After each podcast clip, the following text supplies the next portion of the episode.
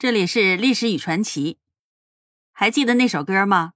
让我们荡起双桨，小船儿推开波浪，海面倒映着美丽的白塔。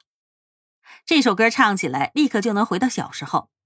可要是没有北海的白塔来作为背景的话，那就是很大的遗憾了。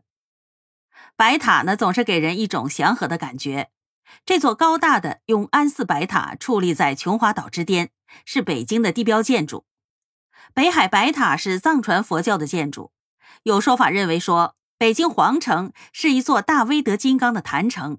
而坛城的中央则是位于皇宫附近西苑最高处的琼华岛。白塔建成的时候，塔顶标高一百一十二点四米，理所当然的是北京城内的最高点。正因为这样，北海白塔还担当了一个极其秘密的军事任务。从清朝的顺治十年开始，这里就设置了白塔信炮和用于悬灯悬旗的五虎杆，存黄旗五面，灯笼五盏。遇到危急的情况，需要全城警戒，进入一级战备。那个时候，白塔信炮一响，内九门城上设置的信炮跟着齐响，文武大臣及全城的官兵立即全副武装，集结待命，那就是最严重级别的军情警情了。所以这里常年是有八旗的精兵来守着的，因为位置特殊，就这样的一个相当于烽火台台长的官员是正四品的武职。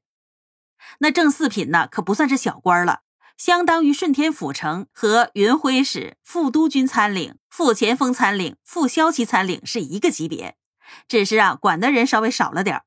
乾隆的时候下设坚守信炮官八人，领崔四人，炮手八人。步军十六人，分司执事加起来呀，差不多四十人。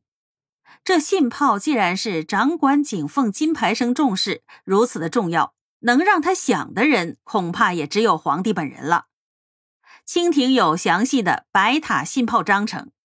白塔山设信炮五位，旗杆五支；内九门城楼上各设信炮五个，旗杆五支，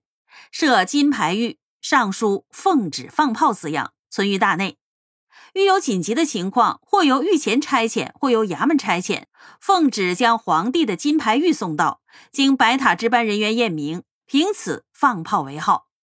如果传报不及的话，当时何方紧急，即先放何门之炮。杆上昼挂黄旗，夜挂灯笼，一处放炮，九门炮声接应。各旗文炮、文武官兵立即披甲，奔赴指定的地点集合听令。